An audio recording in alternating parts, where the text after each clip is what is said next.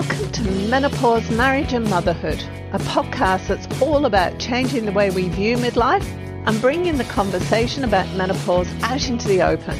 Each week we share stories, experiences and inspiration. We talk to experts on how to best navigate this time of life and find out how other people have not only survived but thrived through this time. I'm your host, Karen O'Connor. Hello and welcome to this week's episode. And I'm back here with Angela James from Sydney Pelvic Clinic.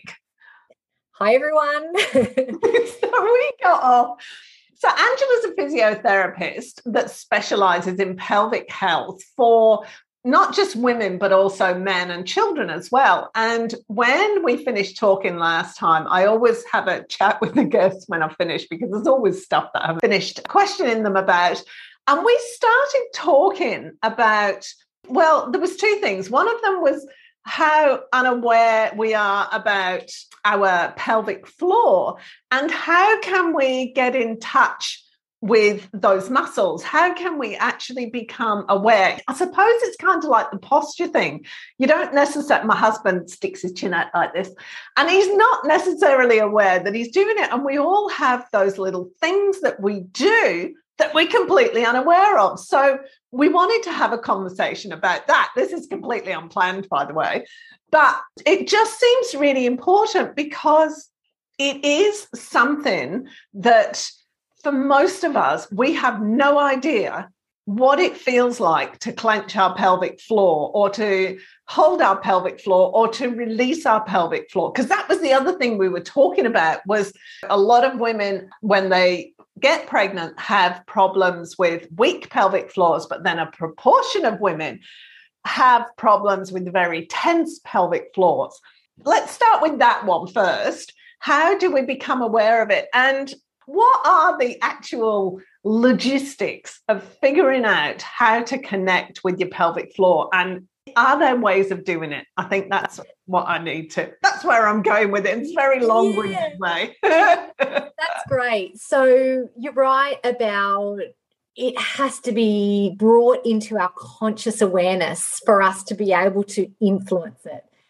So that's the first point for sure. So I really believe this is where women, um, particularly we're talking about women in this podcast, need to have a pelvic floor muscle assessment because you just don't know. Otherwise, you might make an assumption that everyone's weak, but we know that's not the case. And particularly in certain populations, you're more likely to actually have tight pelvic floors. So if we tell people with tight pelvic floors to do lots of strength based exercises, we may indeed be actually walking them in the wrong direction. And then you've got women who have really, really weak pelvic floors that they're so weak they actually can't contract. And that might be because they've had an injury to the pelvic floor in childbirth. So maybe they've overstretched the nerve that supplies the pelvic floor or maybe that pelvic floor has been so distended or injured that it just doesn't have the capacity to contract at to a level you can actually consciously feel. So because of this large discrepancy in what the pelvic floor can do, we can't make assumptions. We have to have it assessed. So that would be my first message is to have your pelvic floor assessed. And then it really does depend on what you find in that assessment to what you need to do. So quite clearly a, a, really weak muscle needs help to get started and to get going and lead towards a you know a decent program a decent strength based program predominantly. And a pelvic floor that's really tight has to start at that point of actually learning to let go and learning to relax and regaining that elasticity and flexibility yeah, I totally hear that idea of like bringing that conscious awareness to it and then getting specific information about where you sit on the spectrum of pelvic floor function and then being able to get the right sort of exercises or interventional help to help bring your pelvic floor to its optimal place of function. And this is where that embarrassment, shame, that kind of thing comes in.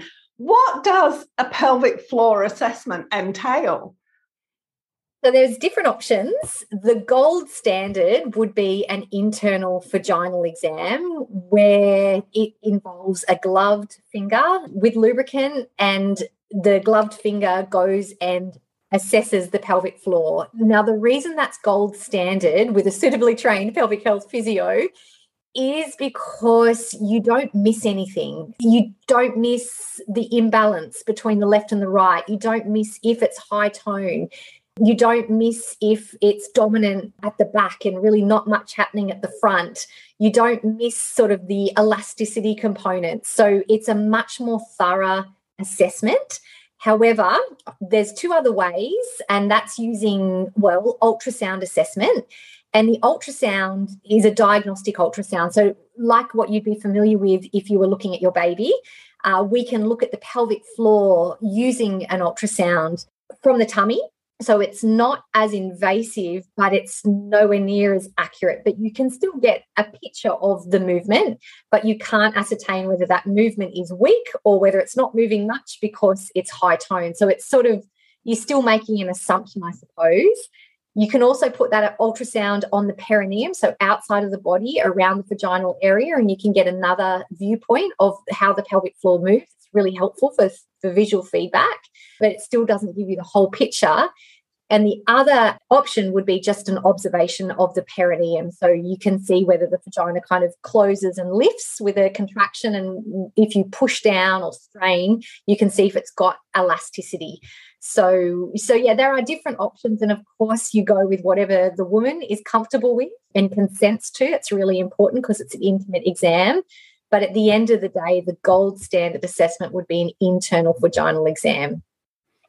And that's one of the hurdles that we've got to overcome. And that's one of the things we, if we start talking about it, uh, about all of this kind of thing, then we're going to have less inhibitions, I suppose, about doing this kind of thing because it's a natural it's no different to getting your teeth looked at in a way but we've got all of these hang-ups around it yeah it is interesting isn't it uh, we talked about in the last podcast that idea about shame. We somehow inherited that script somewhere and it doesn't serve us because it keeps us disempowered and unaware. And the antidote to shame is disclosure and getting rid of that secrecy and, and, being able to talk openly and having the language to describe your experience or even your female genitalia. Yeah so there's a lot to that conversation about where did we where did we inherit the shame script and and is that benefiting us or is that actually keeping us uh, in a place of darkness and, and disempowerment? And are we suffering more because we're not connected or open with that area of our body? But yeah, you're right. The way to break that down is conversation and normalizing, you know, a very important part of our body. Yeah. And going back to what you were saying, then something that struck me as you were say, as you were talking about it was you said there can be imbalances between the right and the left of the pelvic floor, and imbalances between the front and the back. Mm. How does that work? Talk mm. through that one.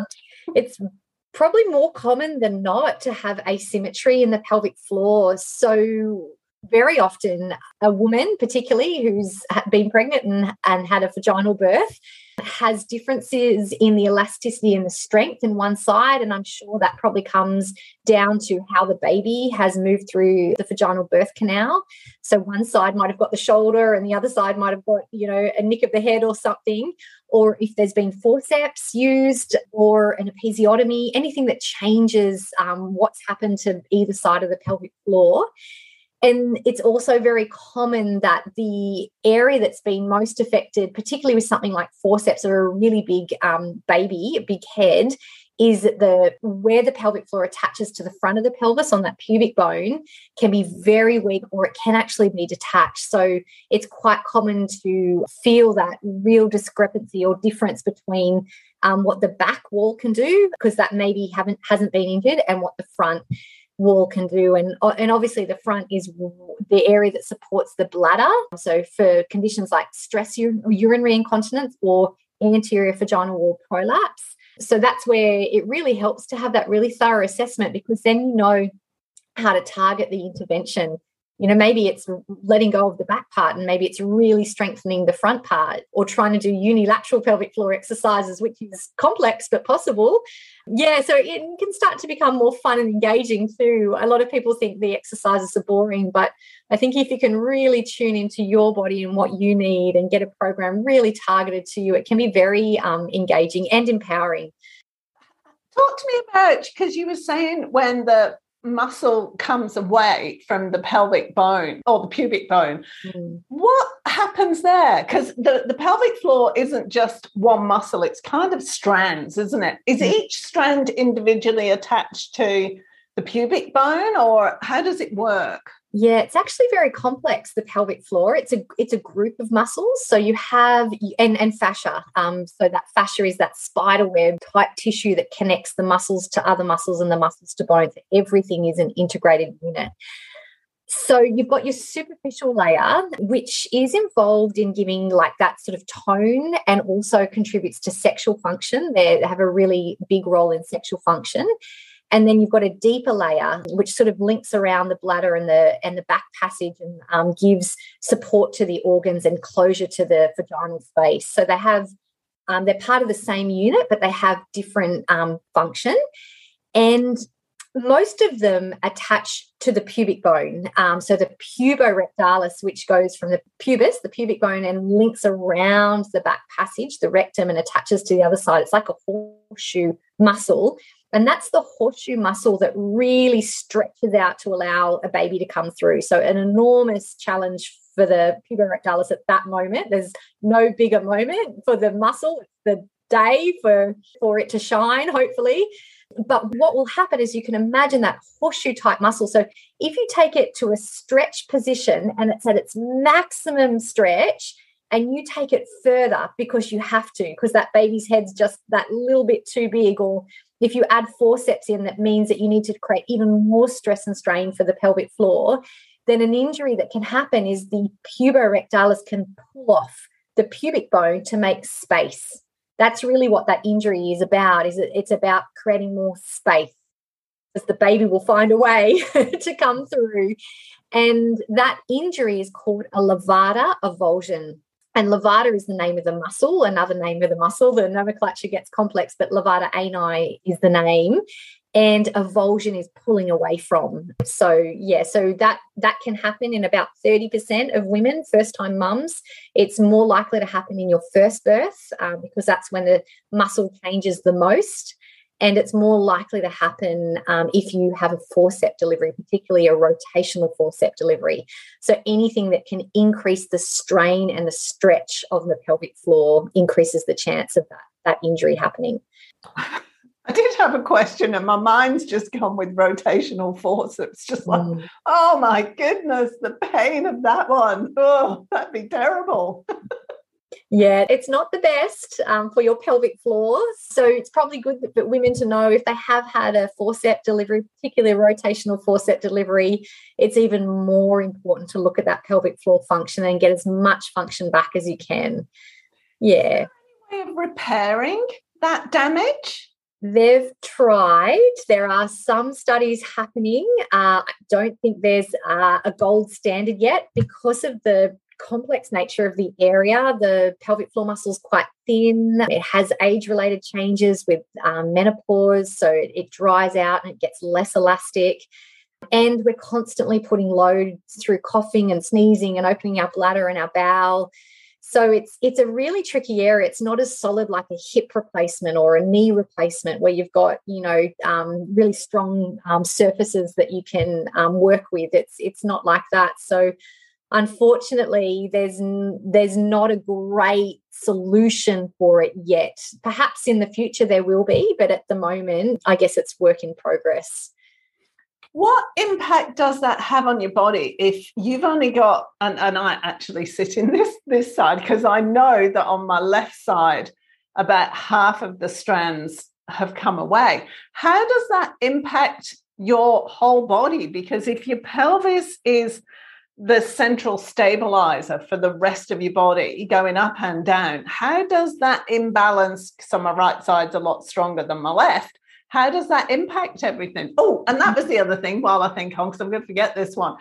is there like pre-birth is there a naturally stronger side like if you're right-handed is the right side of your pelvic floor stronger or i don't know does it work yeah. like that so in terms of like pre it it doesn't seem to come up quite as much like that that discrepancy between the left and the right pelvic floor i mean it, it can but not as much as the asymmetry that you see post birth but certainly what you can see pre birth is ch- differences in muscle tension. So you can have people say that have had hip pain, they've got tight internal muscles on that side, or say they've had SIJ pain or pubic symphysis pain. Research has definitely shown us that they're more likely to have high tone because they've been in pain and they're bracing and trying to protect the area. And that certainly can be asymmetrical.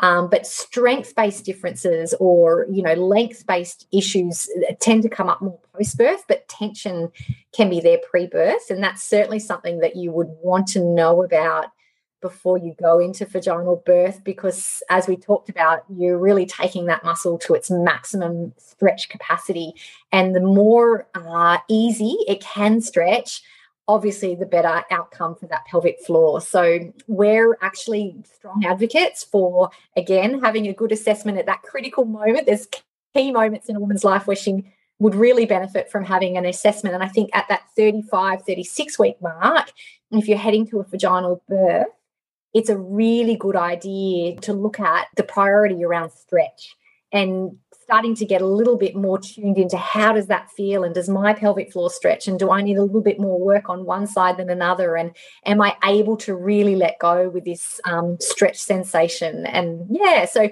I think that's a really worthwhile thing to do because you don't want to find out that your pelvic floor can't stretch when you're in the moment or when you push we know some women actually push down and then contract their pelvic floor and they start to work against the natural process of labor. So it's sort of like, I don't know where we got this from, but somewhere along the line, we kind of had our head in the sand and just like waited for the day and expected all to be okay. But that does that's not the case and it's not the way we address anything else in life we we prepare for big moments and if we prepare well um, we we have more influence, not total control, but we have more influence over the outcome. And I feel like it's the same thing um, with women being empowered about what their bodies need to do and how they can facilitate that. And if there is a barrier to that happening, then what can we do before the moment comes where we're not finding out these surprising things that are not very helpful um, and maybe compromise our outcome or put us at a high chance of injury. So that was the first part of your question. What was the second part of your question? Oh no, you answered it first. So it was about are you natural if you're right-handed, have you got more strength on the right-hand side? So you answered that one first and then you went mm. on to that. But thinking about that, because I had the issue of my everything being too tight or, mm. or my inner core being too tight when I was particularly when I was pregnant with my first child. But when I because I'm I've got four kids on my fourth pregnancy, I had a friend who did birthing hypnotherapy. And I remember that birth was so much easier than the others because it was just I'd go inside and I'd just visualize like a flower opening, basic or something like that. I can't remember, but it was something like that. And by the time I got to the hospital, I was fully dilated. So it really worked for me in that scenario. And it's interesting that you say that because I do think that prior to that, I was probably doing that acting against myself, pushing down but tensing up at the same time because it blooming hurts. Let's face facts. it's yeah. not very nice on the perineum and the pelvic floor. It That's hurts. Right. It's a bit of a paradox because normally in life, if we experience pain, we protect and we pull away, and that means creating tension.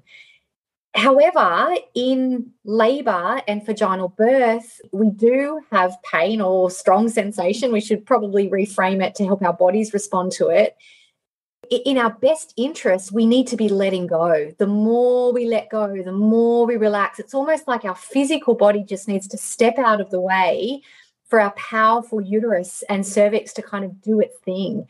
And the more we kind of tighten against that, the harder it is for the uterus to achieve its goal, which is to bring us our baby to the outside world. And so the, the uterus gets fatigued and labor slows down and it all starts to go in the wrong direction. And I do believe, again, this comes to really educating the woman. And I think the hypnotherapy is a way of empowering you with strategies to facilitate the process to get a better outcome. And like everything in life, the more we understand it, the less we fear it. And that's so important with birth because the minute fear comes in, then cortisol and adrenaline's up, oxytocin, which is your, you know, love, birth, um, feel good hormone, drops right back, and everything slows down and the muscles get tight. So, and it makes sense if you're having this huge moment, you know, in your in your body, and you're not quite sure what to do, and it hurts and it's huge you will naturally tense. So the only way to, I think, provide an antidote to that is education, empowering women with the knowledge of what's happening in their body and give them strategies to help them positively influence it to help get a better outcome. So I think it comes down to, yeah, again, raising awareness, understanding what's happening, and then positive action to help facilitate the best possible outcome for your body what else can we do? Because we were talking in the last episode about vaginal weightlifting, which I still, I'm really sorry. I'm picturing somebody, you know, one of those weightlifting suits with something popping out of the bottom. and it's not like that at all. But I, I said in the last episode, I think for most of us, it's kind of like if you have an internal exam i've been to the physio to to because i had a op- big operation a few years ago and then i had to go to the physio to help me recover from it. And the internal examination was even though i've had four children it's the most dreaded bit you know it's it's the hesitating bit. And then also just trying to get that out of my head and into my pelvis and okay can i feel my pelvic floor and it was so much easier with something there for me to latch onto to go, mm-hmm. okay, that's it. But there is a hurdle to get there. And is there other things that we can do to help us identify our pelvic floor? Yes, definitely. Yeah, so the pelvic floor weights are something like right at the end of the spectrum. So if you've got yourself all the way up to kind of a really good level, then it's the last little thing that you can add in to take it up to that next level. But if we go all the way back to the beginning when the muscle's really weak, you need something to help you feel that connection. And sometimes you even need external stimulus to start that connection because it's so weak. Uh, so there are things that you do at that end to really help wake it up and wake the muscle up, but also wake your brain's connection up. And so that's where you can start to use technology to help. So there's electrical stimulation or using electromagnetic energy, which creates involuntary contractions. So there's something that helps helps you do it. And there's different devices available out there to really kind of bring that early stage pelvic floor into a position where it can effectively work. So is this like the the what are the machines called that like make your muscle you know you, you, they put electrodes on your legs or your arms or something it makes the muscles just yeah. is it equivalent yeah. to that? Yeah absolutely the same. So you know say if you had a stroke um, and you lost function in one of your muscles you can do electrical stimulation to to wake it up take it from that not not action to some level of action. So there's two main ways of doing that. So, for the pelvic floor, there's um, electrical stimulation where you use an internal probe and it um, electrically stimulates a pelvic floor muscle contraction. So that's one way. And then there's um, also the electromagnetic energy, which um, comes from a chair. And the, the latest technology that's now available in Australia is the Emsella chair. So M E M, electromagnetic, and Sella is Latin for chair. And the beautiful thing about this Emsella chair is that you're fully clothed. So any women, any woman that has issues with putting something internal, and and people do, like not everyone is um, as comfortable as that as potentially we'd like to think. So the Emsella chair allows you to come fully clothed, and you you sit on a chair um, and it, it sends electromagnetic energy through these coils, so through the chair. And as long as your pelvic floor is just above that, so it's all about positioning, then it creates involuntary pelvic floor muscle contractions in a really effective way. So in you know 20 minute 28 minute sit, which is the treatment time for the Emsella, you actually get 11,000 pelvic floor muscle contractions, which is huge. If I said to you, okay, your program is to do 11,000 pelvic floor contractions in 28 minutes, you just couldn't do that. You really, so it takes you beyond where you could take yourself. And it's really helpful for those pelvic floor muscles that just don't have that kind of kickstart does that make you really tired? Because that sounds exhausting. yeah, it is interesting. So the the programs uh, avoid fatigue because it puts rest breaks in there, like you would with your normal gym program. So you have periods of really high work, and then you have um, rest periods. And it's titrated up to your level of function. So there's different protocols and different intensities. So Sometimes you can be a little bit fatigued afterwards. So we recommend women don't go and do like, you know, their exercise sessions immediately after. Um, and sometimes people can find just a little bit of incontinence uh, like in, immediately after because the muscle can be a bit fatigued, but it's temporary and it's for that longer term gain once you've sort of finished the session. So, yeah, so it can be a really helpful way of like getting that kickstart and that boost so you can at least um, feel feel it. It makes it very obvious. You have to feel it, and then to be able to train it effectively. So, what does it feel like? Is it just like when you've got the electrodes on your calf and it's. Yeah, it does. It, it can feel a little bit strange because it's not you doing it to you. So it's something else stimulating your muscle, but you do settle in and you do get used to it. You definitely accommodate it. And in fact, because we're so good at accommodating things and adapting, you need increased intensity through the sessions, uh, whether it's the electrical stim with the internal probe or the something like the Emsella, you need to increase the intensity to make sure that you're creating further adaptation. So that's that principle of progressive overload. So, you know, you put a load on, you adapt, that's great. You've got to put another load on to keep adapting. Yeah. So you've got that model of improvement um, as you do, yeah, whatever it is, whether it's the, yeah, the E-stim or your pelvic floor exercises or the Emsella. So this is for the very beginning. So if you've never done pelvic floor exercises, you can't identify your pelvic floor. This is for that level, is it? Or does it take it up to a higher level? It can be either, actually. So I, I think it's really effective um, with women that have very little connection and um, very little um, like uh, con- contraction. So not not a lot of contraction, not a lot of connection, because it just wakes all of that up, and then it sort of it fast tracks that initial stage where people can feel not very motivated because they can't feel it, and they have that kind of sort of helpless feeling with it because it's like it doesn't feel possible. So it like kind of shoots you through that moment. So I really like it for that particular moment.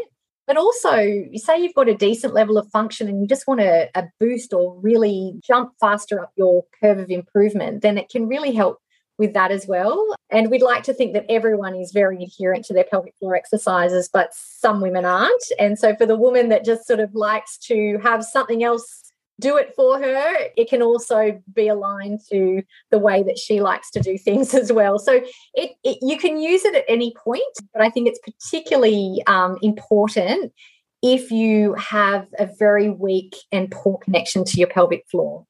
Because people go two ways there. They either go, I can't feel it, I won't do it, and they disengage, which is really not helpful. And that's why if you have something and go, yes, you can, look, feel it, something else is, and they're like, oh, yes, I can. And they're they're on their way. so I really like it because I know that it's a critical moment for a woman to turn towards or turn away. So does it help at all with the internal prolapses? So, like the, we were talking in the last podcast about fair proportion of old women may actually prolapse completely so that everything falls out of their vagina. Can it help with that level of stuff or and can it help with internal prolapses or is mm. it literally just the pelvic floor itself? Yeah, that's right. So it's it's not designed to treat prolapse um, because it's focused on um, increasing pelvic floor function. So we know that pelvic floor function, if you improve it and you kind of narrow the gap and improve its strength and coordination, which is what good pelvic floor muscle function or good pelvic floor muscle training does, that can reduce the bother of prolapse and can prevent prolapse. But if you've got stage three or four prolapse, which is, you know, fall, falling out and sitting below the level of the entrance to the vagina, it's not appropriate at that particular point. Yeah, you need something different at that moment. And what would that be? Well, so, so prolapse at that level. So if it's stage three and four, um, you've got three options. You can either do nothing, or you can do surgery, or you can do pessaries or pelvic floor muscle training. That's probably important to put it in there. But pelvic floor muscle training i think is very effective for stage one and stage two and you've got we've got good evidence to show that it significantly reduces the symptoms and reduces the stage. And so i think if you catch it at that point then yes pelvic floor muscle training can be really helpful. But once you've got a decent level of drop so again sitting kind of outside the entrance to the vagina this is where you need something to kind of prop it back up. Um, so the pessaries is a conservative management option, so non surgical. And I know a lot of people are very interested in non surgical options um, now. And so that's great. I really, again, would love more women to know about their options. Where it's a it's it's a silicon device, and they come in all sorts of different shapes and sizes. There's so many different options, depending again on the on the woman, her her prolapse, where it is, and how big it is, and what size her vagina is. Um, there's just so many different options. And what it does is it lifts and holds up the organ so it, it realigns um, the normal anatomy. It's a great idea because it is non surgical and effective. That's a good option to consider. And then, of course, you've got surgery, and there's all sorts of different surgeries with all sorts of different success rates for the different surgeries um, that, that that is out there. And that's probably a conversation more for a surgeon than for me. But from a conservative management option, um, when the prolapse is at that point, stage three, stage four, um, you'd be really looking at a, a, a vaginal support pessary to like put it back in and hold it there and then pelvic floor train to close it down, to close the space. Does the pessary, like if you have problems doing high impact sports mm. or something, the pessary will give you comfort. Uh, it's such a great that. idea. Like it's such a great idea. It's it's I explain it to my patients like a knee guard. So if you had like a dodgy knee with you know some laxity in the ligaments, maybe because you've damaged it skiing or something, and you can do most things, but if you go and I don't know play touch or do something that takes you out of the range that you can control you would wear a knee guard to brace it and to give you that extra level of support and capacity to do the task that you like doing. And the pessary is the same. So it allowed, like some women will just use it for that reason. So that, you know, they're relatively comfortable most of their day and they don't want to be wearing this support device all of the time. But they really love running. And when they run, they feel that heaviness and that drag, or they love weightlifting. And that's really important for so many reasons. So you can actually start to wear this device just in those moments to alleviate the symptoms and allow you to get on to whatever the activity is that you love. And so that's why it's great because you don't need to keep stepping further and further and further back from the activities that you love. And that's what happens. Like if you don't address it, you just subtly accommodate it. And maybe that means you don't do that exercise, but then you're not doing that exercise. And then you're not getting the benefits of exercise on your bone density, on your mental health, on your cardiovascular system. So it ends up having quite a dramatic impact on your overall health. Where if you have simple things that you can alleviate the symptoms and then carry on, that also has a much bigger impact on, on your health. So that's where the idea of pelvic health comes from is that it, it's the center of our of our being and if it's well managed we're able to do all things like move exercise cough sneeze empty our bladder and bowel and you know we don't think about it but when it's not right, we think about it quite a lot and we accommodate it if we accommodate it and we step further and further away from the activities that are actually, you know, contributing to our overall health. So yeah, you can see how it has a bigger impact than just lifting the organ up. yeah, I hadn't mm. actually thought of that. And it'd be interesting to know what proportion of postmenopausal women have this kind of problem and, and how many women would actually continue because I know myself, I avoid things and I'm like, oh no, that's uncomfortable. How many women would keep going with their sports or even yeah. doing stuff they or trying things because yeah. it, it becomes uncomfortable as we get older, not even necessarily through childbirth, but just because we've got no estrogen because we're you know estrogen's dropped and everything else. Mm, and it then becomes like a vicious cycle doesn't it?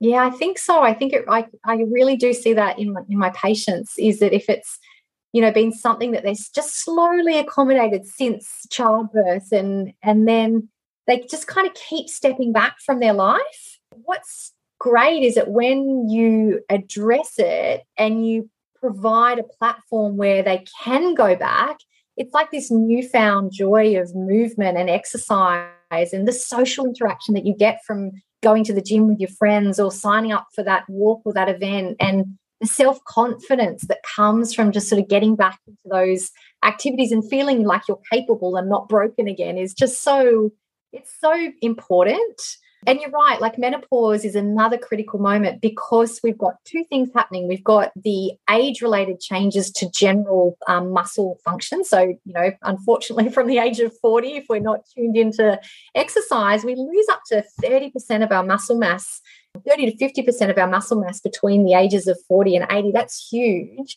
Mm. And then we've got a double whammy with women that then you throw in the menopause in addition to aging and you strip the vulval vaginal area of estrogen. Then, then that creates even more changes because our tissues become drier, brittle, less strong, less powerful. And so we're really um, vulnerable to pelvic floor muscle symptoms at that moment. So, uh, so again, it's another key time to have that assessment and really make sure that those that muscle function is being driven to avoid things that interrupt our activities and start to change the quality of our life. Thank you so much for that. This this podcast has just gone so quickly. I'm looking at the clock, going, goodness. A lot to talk about, don't we? well, it's really interesting because every time I talk to somebody like you, I find out something that I really wish I'd known 30 years ago. And I can't be the only one that feels like that. And I also want to be able to talk to my daughters about this as well. But the main thing, it, it's about education and it's about getting over all those inhibitions that we've got about going to see a doctor or going to see a physio, having an internal exam, talking about whatever's going on with us and, and not being embarrassed about what is a natural and normal bodily function or issue. 100%. Yeah, that's right. It's creating that language, communication, dropping the shame script, and then being able to move forward into actions that really help to empower us to live our best life. And pelvic health is a big one. If it's good, yes, it doesn't interrupt, but when it's not good, it has dramatic impacts on, on quality of life and not knowing enough doesn't allow that woman to make decisions and take action that actually will really help her. So yeah, I, I'm 100% on the same page in terms of just increasing the awareness and the education so women know um, what to do and when to do it and, and where to find help and being able to get the most out of her life. Thank you so much. Just tell me before you go, tell us all again how people can get in touch with you. And all of Angela's information will be on the webpage that goes with this podcast too. But just um, yeah yes yeah so the main the main place um, to find me would be our website uh, which has all of the things that we treat and has lots of um, condition specific information if you want to look certain things up. So that that's just uh, sydneypelvicclinic.com.au and then we have um, two social media sites. So we've got our Facebook where we share lots of great content. And then we've also got our Instagram, um, which is another community that we kind of connect with our, our, our people. So yeah, we'd love to see you there and happy to sort of ask questions um, and have you interact with those as well, which is another part of raising the awareness. So, but thank you so much for having me. I adore talking pelvic oh, and thanks for the so opportunity. thanks, Angela.